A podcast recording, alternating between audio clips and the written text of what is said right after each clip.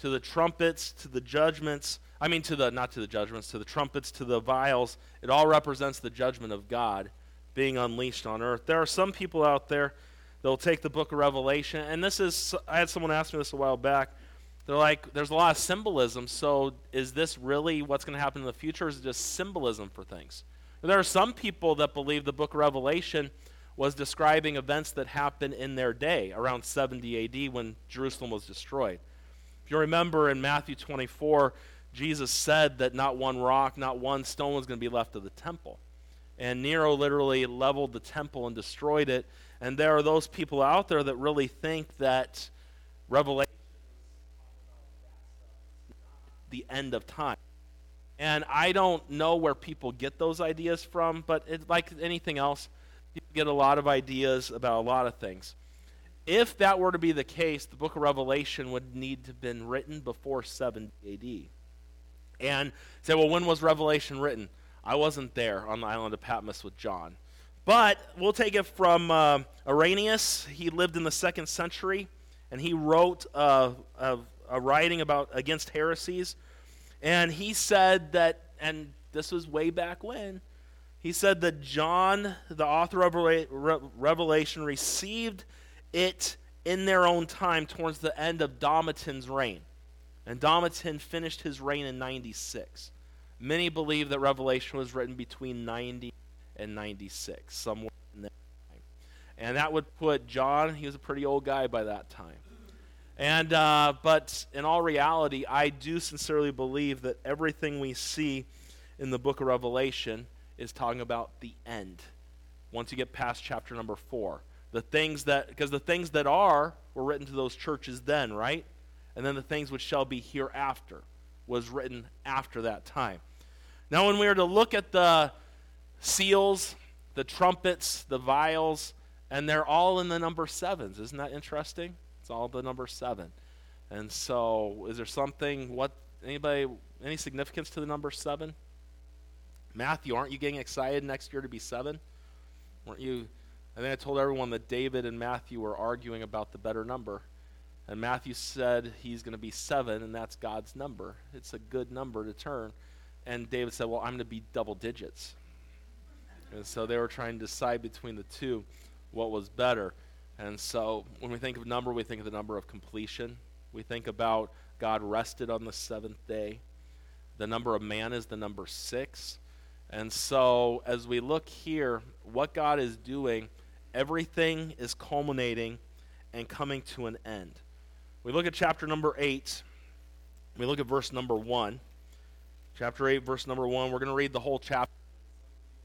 Bible reading than you've done all week long, but you'll be okay. It's only 13 verses for this chapter. It says, And when he opened the seventh seal, there was silence in heaven about the space of half an hour. Now, this is interesting. Silence in heaven. Do you realize that since, we'll go back to the book of Isaiah's day. In The book of Isaiah, Isaiah saw the Lord high and lifted up, and his train filled the temple. And the beasts are crying out around the throne of God, Holy, holy, holy, 4,000, 3,000 years ago.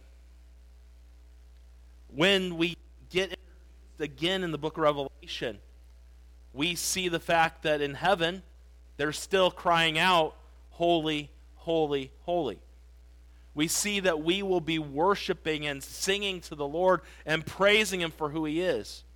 And then we see right here, I don't know if there's ever been another time, ever in history, that's gone silent in heaven. About the space of a half hour right there.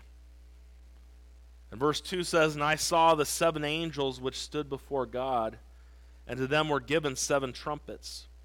And another angel came and stood at the altar, having a golden censer. And there was given unto him much incense, that it should be offered with the prayers of all. Now, look at this. This is not the prayers of the saints, this one, is it? Look real close at what it says. It's important that when you read the Bible, you look at all the words. So look at what it says. There was given unto him much incense, that it should be offered with the prayers of the saints. So this is something different than all the prayers of the saints, right? That's what it says. upon the golden altar which is before the throne. And the smoke of the incense which came with the prayers of the saints ascended up before God out of the angel's hand.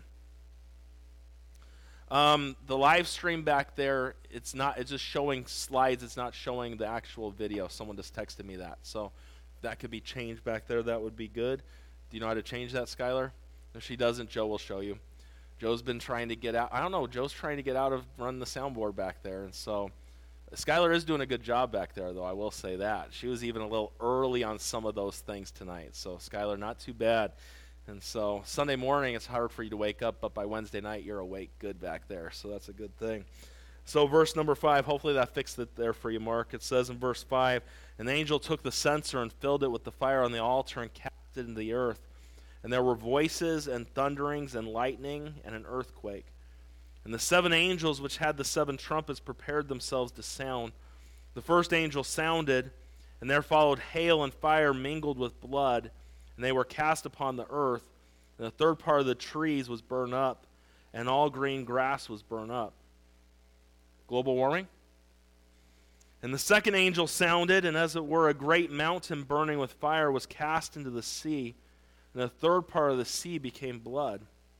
And the third part of the creatures which were in the sea and had life died, and the third part of the ships were destroyed. Imagine what that's going to do for commerce and things of that Verse 10 says, And the third angel sounded, and there fell a great star from heaven, burning as it were a lamp. And it fell upon the third part of the rivers and upon the fountains of waters. And the name of the star is called Wormwood. And the third part of the waters became wormwood, and many men died of the waters because they were made bitter. And the fourth angel sounded, and the third part of the sun was smitten, and the third part of the moon, and the third part of the stars, so the third part of them was darkened and the day shone not for a third part of it, and the night likewise. And I beheld and heard an angel flying through the midst of heaven, saying with a loud voice, Woe, woe, woe to the inhabitants of the earth, by reason of the other voices of the trumpet of the three angels which are yet to sound. Father, I pray bless the next few minutes that we have tonight. As we look at this passage of Scripture, I pray that you'd help us and guide us. And I pray that we would see some things from your word tonight. Help us, I pray. In Jesus' name I pray. Amen. You'll notice that as we jump into Revelation chapter number 8, the seventh seal introduces us to a new set of judgments. We go from the seal judgments, we go to the trumpet judgments. Now, when you think about the trumpets, they were used for several things in the Bible, weren't they? We go to the Old Testament and look that in the Old Testament, trumpets were used to announce a war coming. And they would blow the trumpets. When the camp was going to move, they would blow the trumpets so people would know. When there was a feast, they would blow the trumpets. Um, remember when Jericho, when they blew, right? They blew them out. And so a trumpet was a symbol in the Bible of power and of authority.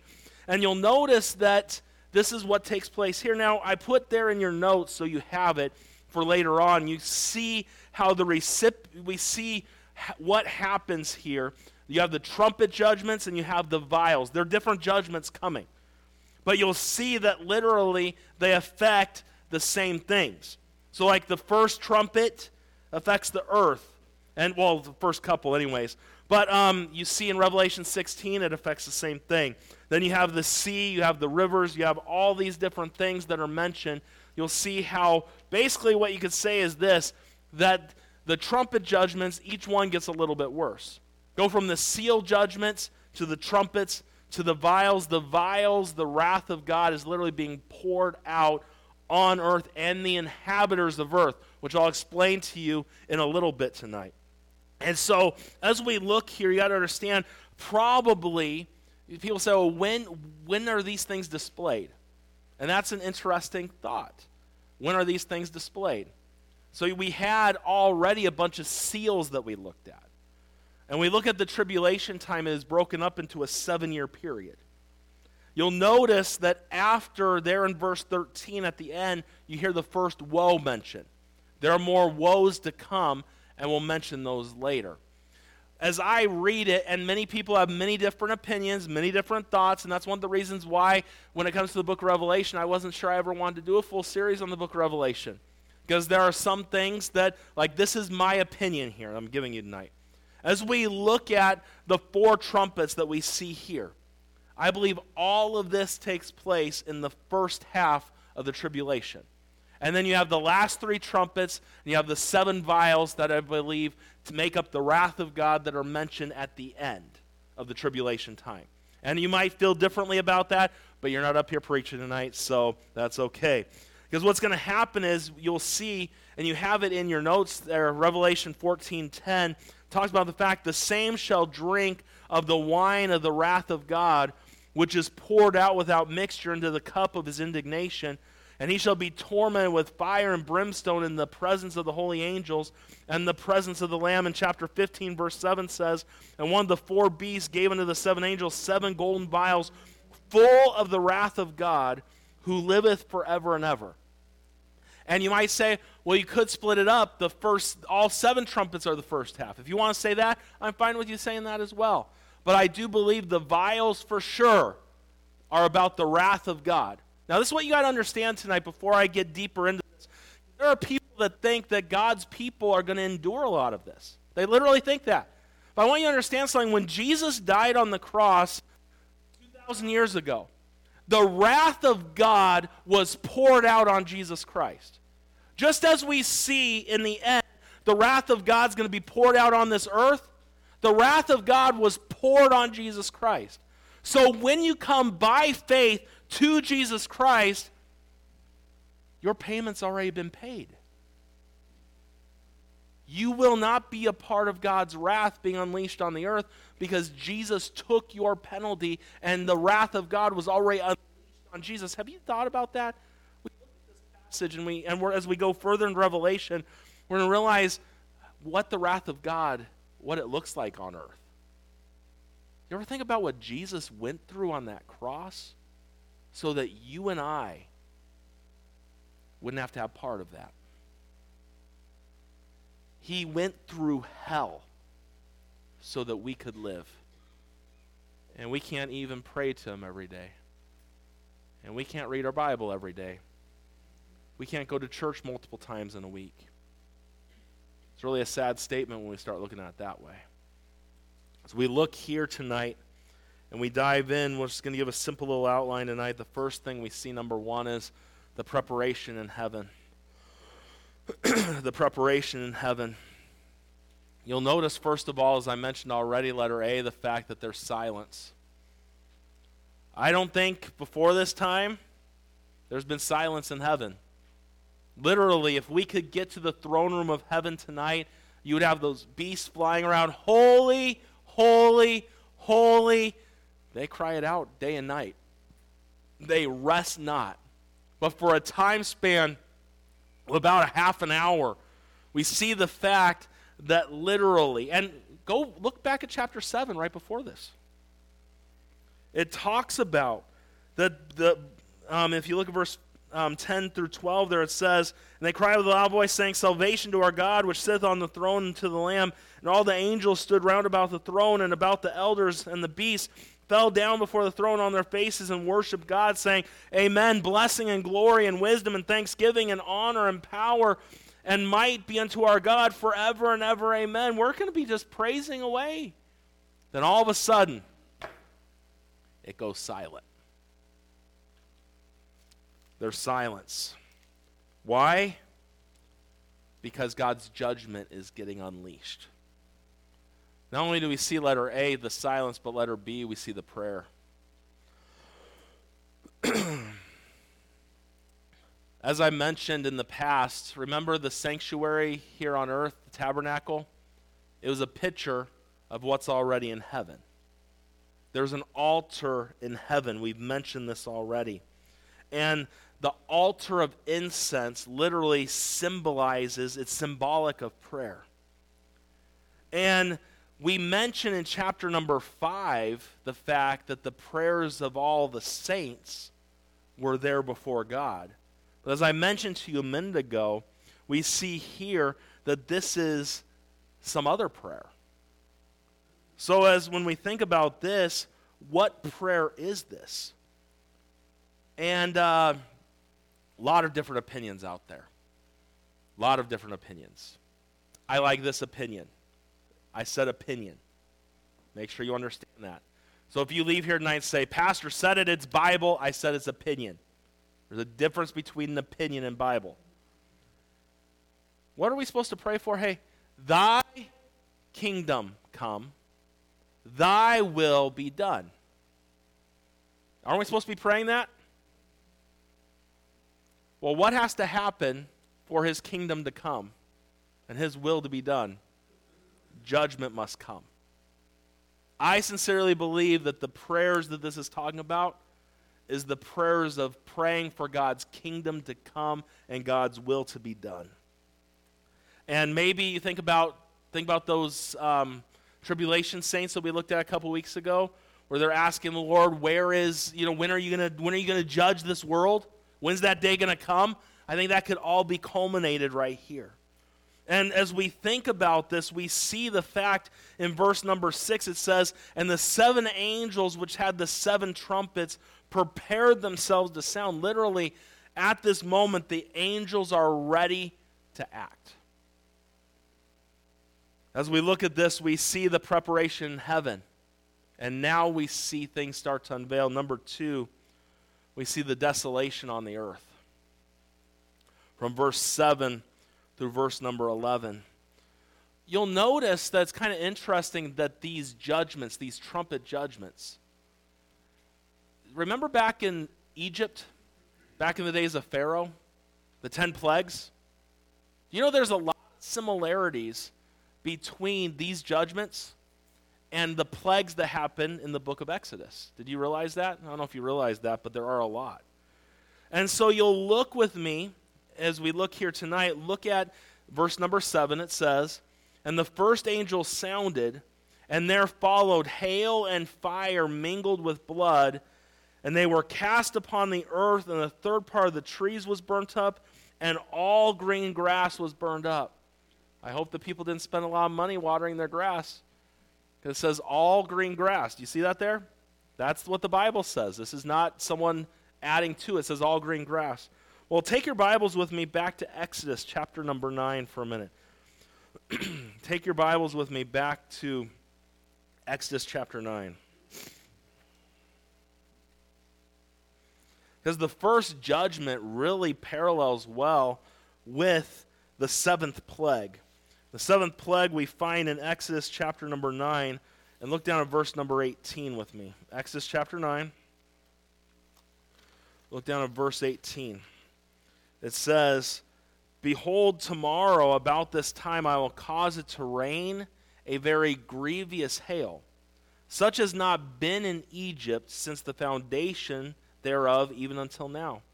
Send therefore now and gather thy cattle and all that thou hast in the field, for upon every man and beast which shall be found in the field shall not be brought home. The hail that shall come down upon them, they shall die. He that feared the word of the Lord among the servants of Pharaoh made his servants and his cattle flee into the houses. And he that regarded not the word of the Lord left his servants and his cattle in the field. And the Lord said unto Moses, Stretch forth thine hand toward heaven, that there may be hail in all the land of Egypt upon man and upon beast and upon every herb of the field and throughout the land of Egypt. And Moses stretched forth his rod toward heaven, and the Lord sent thunder and hail. And the fire ran along upon the ground, and the Lord rained hail upon the land of Egypt. So there was hail and fire mingled with the hail, very grievous, such as there was none like it in all the land of Egypt since it became a nation. And the hail the land of Egypt, all that was in the field, both man and beast, and the hail smote upon the herb of the field and break every tree of the field. Only in the land of Goshen, where the children of Israel were, there was no hail. Isn't that interesting? Do you see how God's people were protected from the judgment of God on Egypt? And isn't it interesting that as we read here in the book of Revelation and we see this first trumpet, You say, well, what would be the similarities? Do you realize Egypt in the Bible represents the world, right? And the world system. And so you got to understand something. Literally, you can see that what God, God's judgment on Egypt, you can see it in a larger scale during the tribulation time. And so the Bible tells us with this first judgment that literally this hail will take one third of the trees, the green grass will be destroyed, and that's all part of it. And it's the third part. And um, some believe that it's interesting. There are a lot of thoughts out there about the book of Revelation. And that's why you got to be very careful who you read and what you listen to and all of that.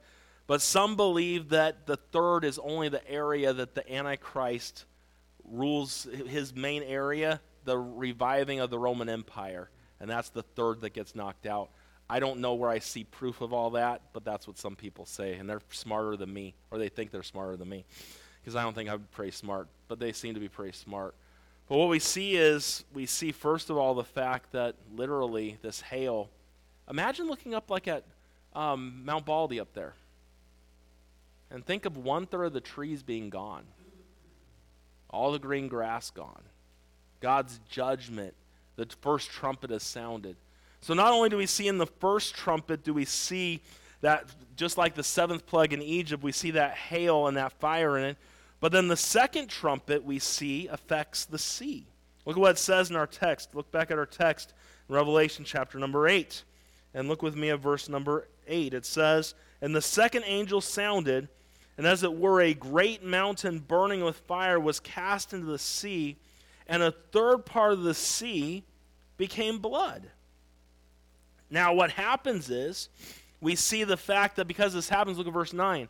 And a third part of the creatures which were in the sea and had life died, and a third part of the ships were destroyed. And so you see that this thing, as we look here, this great, so probably, you know, maybe a star falling, a meteorite, what exactly it is, it's something, right? It says, as it were, a great mountain burning with fire is cast into the sea and it's amazing the third of the sea becomes as blood. Does that sound similar to anything in Exodus? In the plague? The water turned to blood? And think about this when the waters get turned to blood, can animals that are, or whatever fish and things that are in the water, can they survive that? No, they die. The smell of it and the things that take place. You think about what the Bible tells us in Exodus 7, verse 19 to 21. And the Lord spake unto Moses, saying to Aaron, Take thy rod and stretch out thine hand upon the waters of Egypt, upon the streams, upon the rivers, and upon the ponds, and upon all the pools of water, that they may become blood. And that there may be blood throughout all the land of Egypt, both in the vessels of wood and the vessels of stone. And Moses and Aaron did so as the Lord commanded, and he lifted up his rod and smote the waters that were in the river in the sight of Pharaoh and in the sight of his servants, and all the waters that were in the river were turned to blood, and the fish that were in the river died, and the river stank, and the Egyptians couldn't drink of the water of the river, and there was blood throughout all the land of Egypt. You notice as we look here, literally, we talk about symbolisms. It says like a great mountain. It refers to the size of this thing that falls into the water. That's symbolism again. I think you can see that there. And uh, some people think that as it says in our text that it fell into the sea. Some think that's talking about the Great Sea, which would be the over there. What is the name of that sea? My mind just went blank on me. The the Mediterranean, right? The Mediterranean's right there. They would call, be called the Great Sea. Is it just referring to that? Is it referring to all the waters? And exactly, I would say it's referring to all the waters, is what I see here. But we see the first trumpet sounds, hail and fire. Second trumpet sounds, third, this thing falls, the size of a mountain falls into the water on fire, and literally a third of all the water becomes blood. you imagine that? Think about going up to Big Bear Lake, Mona going up to Big Bear Lake, and it's no longer water, it's blood. Go to the ocean to watch the sunset, and the waves are red. I know some people like that, you know, those, those luminescence, the blue waves, when those come, that's pretty cool to see. I'm not really eager to, I wouldn't want to see red waves. It doesn't sound like a whole lot of fun to see that. But we see the fact that some second trumpet affects the seas and turns them into blood. And then you'll see also the third trumpet. Look what it says there. The third angel sounded, and there fell a great star from heaven. And it fell into a third part of the rivers and upon the fountains of water. So not only does it affect the seas and things, but now this third trumpet affects. And think about water is important, isn't it? Is water important? Water is very important. And so the fact that this is happening, and you think about the rivers and the fountains of water, that's where a lot of the sources of water come from that people would drink, right? You can't drink bitter water, can you? No, you can't. And look what it says as we look here. It says there, it says, and it fell to the third part of the rivers and upon the fountains of the waters. Verse 11 says, And the name of the star is called wormwood. And the third part of the waters became wormwood, and many men died of the waters because they were made bitter. And uh, this star mentioned here, you know no one has named a star wormwood yet? Do you know that? But do you know that God's the one who's named all the stars and knows them all and knows their name? So I would trust when God says there's a star named wor- wormwood, that there's going to be a star that falls at some point. You think about what the Bible talks about in Job chapter 9, verse 9 and 10, and it tells us which made Arcturus, Orion, and Pleiades, and the chambers of the soul, which doth great things past find out, yea, and wonders without number. It is only God. Think about how amazing God is. Have you ever looked up at the sky at night? And I know it's kind of hard sometimes out here with all the smog, but you go out to the desert or you go up to the mountains and you see all the stars, and to think that God's named each of them and knows each of them by name, that He knows the very number of hairs on your head. And I know for Christian it's pretty easy to see, there's not many hairs there. But then others in the room, there's a lot of hairs there, and God knows the number of hairs on your head. He knows the number of sand on the seashore. I don't know why he'd want to know that, but he does. He's an amazing God. And so when it says that this star is going to do this, it's going to happen. And, you know, even in Jeremiah, he prophesied in Jeremiah chapter number 9, he prophesied in verse 14 and 15, but have walked after the imaginations of their own hearts, and after Balaam, which their fathers taught them. Therefore, thus saith the Lord of hosts, the God of Israel Behold, I will feed them, even this people, with wormwood and give them water of gall to drink. And the Bible even tells us in the book of Ezekiel, and you got to tie some of these things in Ezekiel and Jeremiah. And if this is going past you, just let it go past you and you'll be all right. But Ezekiel 47, verse 6 through 9, we see that this kind of, I believe that this kind of continues on till the establishing of the millennial kingdom. It says, And he said unto me, Son of man, Hast thou seen this? Then he brought me and caused me to return to the brink of the river. Now, when I had returned, behold, at the bank of the river there were many trees on one side and on the other. Then he said unto me, Go to the next slide there. These waters issue out towards the east country and go down into the desert and go into the sea, which being brought forth into the sea, the waters shall be healed. And it shall come to pass that everything that liveth which moveth, whithersoever the river shall come, shall live, and there shall be a very great multitude of fish, because these waters shall come hither, for they shall be healed, and everything shall live, whether the river cometh. And that's, I believe, referring to the millennial kingdom. Because what's going to happen is there's going to be a lot of death that takes place because of all these judgments. But do you realize that Jesus is coming to rule and reign still? And I know there are those out there that don't believe in an actual millennial reign of Christ. And uh, I don't get why people don't believe that one. Some people don't believe that either. But you see that it's prophesied that these waters will be healed. That's what I'm trying to get you to see right here.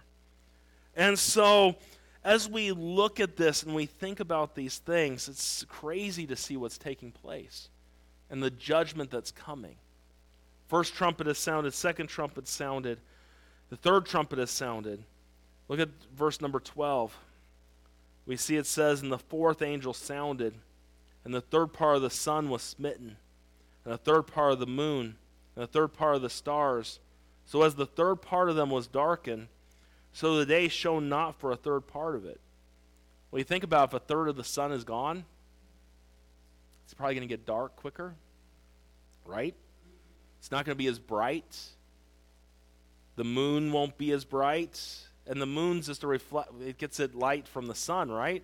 So if the sun is darkened, the moon's going to be even darker, and a third of it's gone. Third of the stars, as we see here. And literally, as we look at this, we, you literally see one third of the lights of heaven are blackened.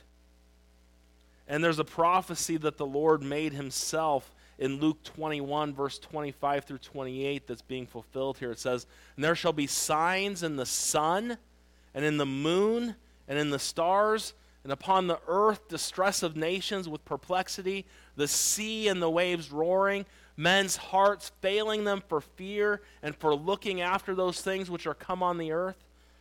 For the powers of heaven shall be shaken, and then shall they see the Son of Man coming in a cloud with great power and glory. And when these things begin to come to pass, then look up and lift up your heads, for your redemption draweth nigh. The prophecy from there. The Bible also mentions in Amos chapter number 8, verse number 9. It shall come to pass in that day, saith the Lord, that I will cause the sun to go down at noon, and will darken the earth in a clear day. It's interesting to note, isn't it, that what day were the sun, moon, and stars created? What day was it? The fourth day. When are they darkened? On the fourth trumpet. Was that just probably just by accident, right? There was no no meaning behind that. It just so happened to be that way. But anyways, fourth trumpet, you see these things happen and see it before our eyes. The skies darken. And then, lastly, tonight, we don't get through all of the trumpets tonight, but we see an angel in verse number 13. We see number 4. We see the proclamation from the angel.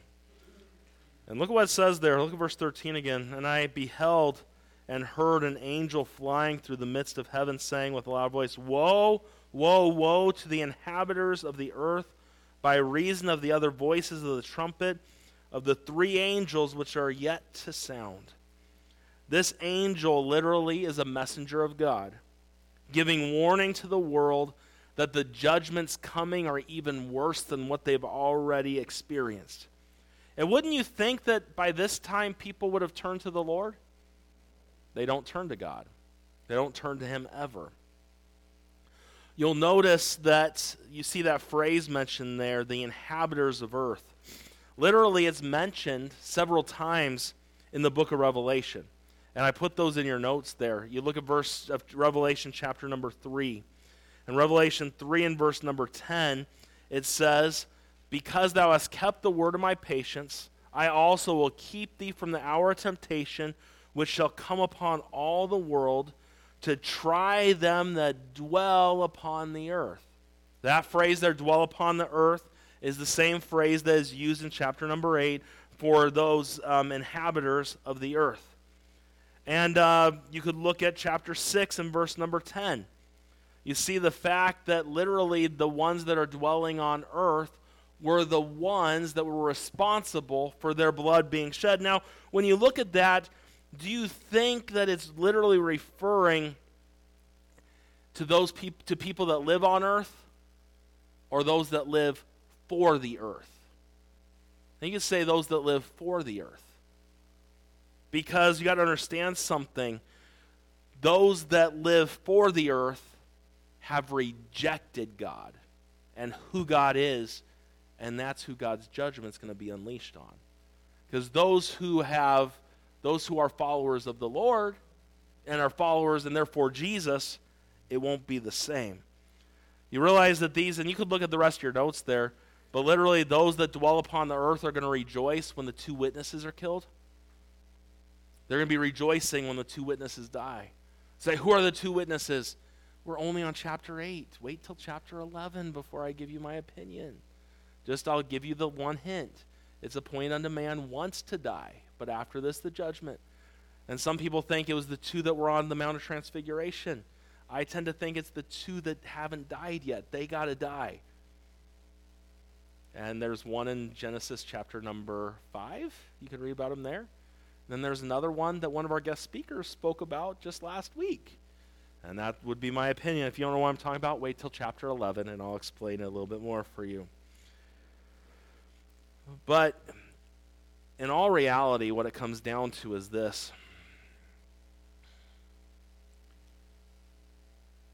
there are going to be those that reject Christ, and those that reject him are going to suffer the judgment of God. And this world is going to suffer the judgment of God. But for us, Jesus already took your punishment.